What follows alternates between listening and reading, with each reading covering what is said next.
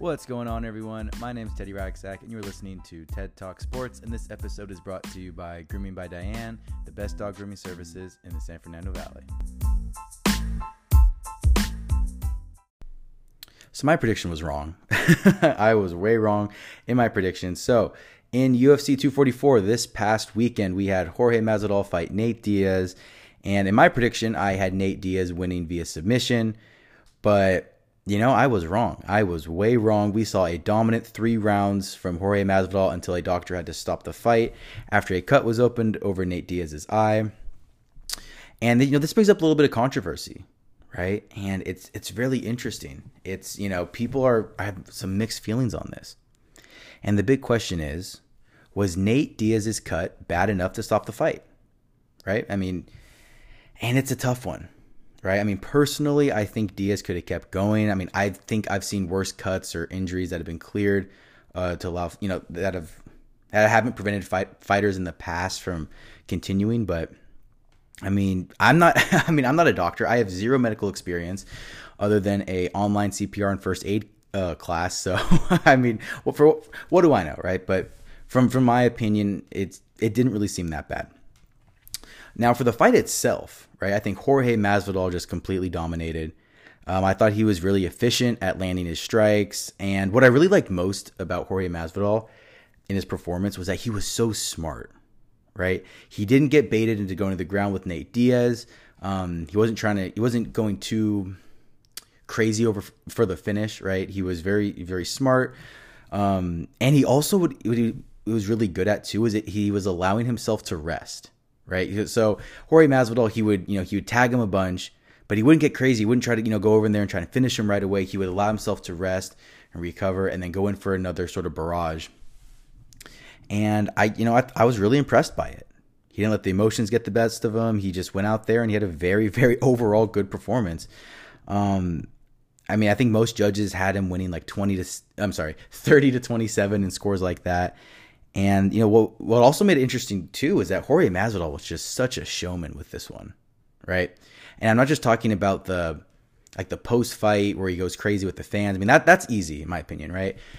When the fight's over and you've won and you could talk all that trash. I mean, to me, that's the easiest part. That's the easiest opportunity to you know to trash talk. But Masvidal was doing it during the fight, right? I mean, he was he was talking to Nate Diaz. He was like smiling at certain points, and he was he was just doing these things to make the fight just that much more fun to watch. And now here's another controversy with the fight that you know people were really split on, and this controversy was just basically the fact that since the fight was stopped in the third round, and you still had those crucial four, fourth and fifth round. I mean, people are now debating too is like, who do who do you think would have won? Right. Now, Nate Diaz, he kind of has this zombie strategy in fights where he just takes a lot of a lot of damage, and when I say a lot of damage, I mean a ton of damage. And you know he takes all this damage, but throwing all these strikes really wears his opponent out. And so he kind of waits for his opponent to tire. He kind of wears him out a little bit, and he gets a submission victory, or he kind of turns the turns the tide of the fight somehow. And I mean, I I, I think that it, he could have been doing this, but in all honesty, I mean, I just thought he was getting outclassed, right? I mean, he was just. I mean, it, it could have been part of his plan to wear him out, uh, but I, I he just got outclassed. And the thing is, too, is that Masvidal and I, he wasn't really slowing down that much when I first saw the fight, my first live reaction, I thought Masvidal was maybe getting a little bit tired, but I think that was just like the natural progression of of him, you know, kind of wearing down a bit as the fight progressed. But I don't think he was like gassed. He wasn't, you know, he had he still had some some energy left in the tank. And you know his conditioning. I mean, Masvidal's conditioning looked good, and he looked like he was in great shape even before he fought. But I don't know. I, I, I think that Masvidal. It's just it's a toss up, right? I mean, who knows what could have happened in those in those 10 rounds. And this was, I mean, controversial or not, I mean, this was a fair stoppage. Right? I mean, I think Chael Sonnen did a breakdown of this and he was kind of talking about it. He said, hey, look, you know, this is within the rules of the sport. You guys have both agreed to this. I mean, the fans agreed. This is what, this is how the sport works. And yeah, so I don't know. It, it, to me, it, it's very, the, the what if questions, it's, I mean, there's no real right or wrong answer.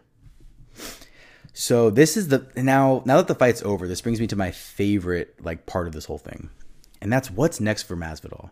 Right now, this this this is where things get so interesting for me, and this with now with Masvidal winning, it could set up potentially like my dream matchup. And what I mean and what I mean by my dream matchup is like if like a genie were just to appear one day and he would say, "Look, I can't I can't give you any any any like meaningful wishes like you know getting out of student debt or anything like that or I don't know some sort of superpowers or something." But if he just said, "Look, the only wish I can give you as I could I could make any fight happen, who would you want?"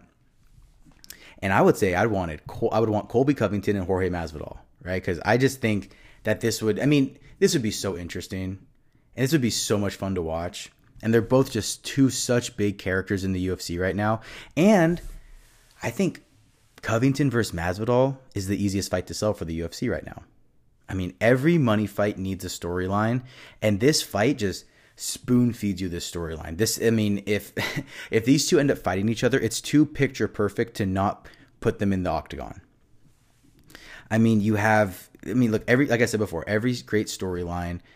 I mean, sorry, every great fight has a great storyline and I mean, with this, you have the good guy, you have the bad guy, you have this villain that everyone loves to hate, right? In Colby Covington, he's like this bad boy, like uh, kind of like this punk. He's running his mouth. He supports very controversial uh, political figures, and then you have this other dude who he keeps things very 100. He keeps things very, very real. He's like a very real and honest dude that everyone, most people are very fond of. So essentially, the, the, the hero, right? Someone that has a great story, as you know, he was fighting on the streets of Miami, and then he, you know, he worked his way up. He's just a hardworking dude and um, has all this swagger to him and stuff. And who's literally the baddest motherfucker on the planet, right? With with the belt. So, I mean, it just lines up really perfectly. Um, you have this contrast in styles too, right? You have wrestling versus striking, and oh, and then did I also mention that they're former teammates? Oh, wait, wait, sorry, not just former teammates, but they're also former training partners. Oh, I'm sorry, not just former training partners. For uh, they used to be roommates. Oh wait, I'm sorry, not just that they used to be roommates. They used to be best friends, right? Like these two dudes, like like legit best friends. Like like like they were making YouTube videos together. Go look it up on YouTube, right? I mean, Jorge Masvidal has this has this YouTube channel, and there's videos of him and um, Colby like living together and going on double dates and just doing stupid best friend stuff, right? This isn't like some some fake best friend stuff like Dillashaw and uh, Garbrandt, where they were just kind of like training partners. Like these two dudes, like were legit best friends. And I mean, and all this is you know contingent obviously on Colby winning, but I think that would just be so much fun to watch. I mean, just the trash talk between both of them and it would just be so so interesting. But again, I mean, there's there's other directions this could go. I mean, that that's just what I would prefer. That would be my dream matchup in the UFC right now. But man, I mean, I mean, you could even have you could have Mas- Masvidal is probably one of the hottest names in UFC, right? I mean, you could even have Masvidal fight McGregor, right? I mean, if if McGregor beats Cowboy in his next fight, and well, I'm, I'm assuming he's gonna fight Cowboy, but if he fights Cowboy and he gets the mic and he calls out Jorge Masvidal, I mean, that would just be crazy. Right? I mean that I mean that would work really well too. You could fight him you could just have Jorge Masvidal get the title shot between him and uh, Kamaru Usman, right? I mean if if Kamaru Usman wins, but I mean essentially Jorge Masvidal is going to have the choice of whether he wants to take a money fight, which he would much rather take a money fight, or he'll take the title fight. So, I mean, it, it could end up being both, but we'll see, right? This is, again, so many different directions you could take this. And yeah, I mean, overall, I thought this fight card was just, I thought it was really, really cool. Um, it was nice to see some guys kind of get a little resurgence in their careers, like Darren Till and Kevin Lee. I mean, what a knockout by Kevin Lee. I mean, while we're on it, I mean, holy, holy crap, that was crazy. But, anyways, though, I mean, I thought that whole fight card was great. All, all the fights on that were really good. But, anyways, guys, thank you so, so much for listening. My name is Teddy Racksack, and this has been TED Talk Sports.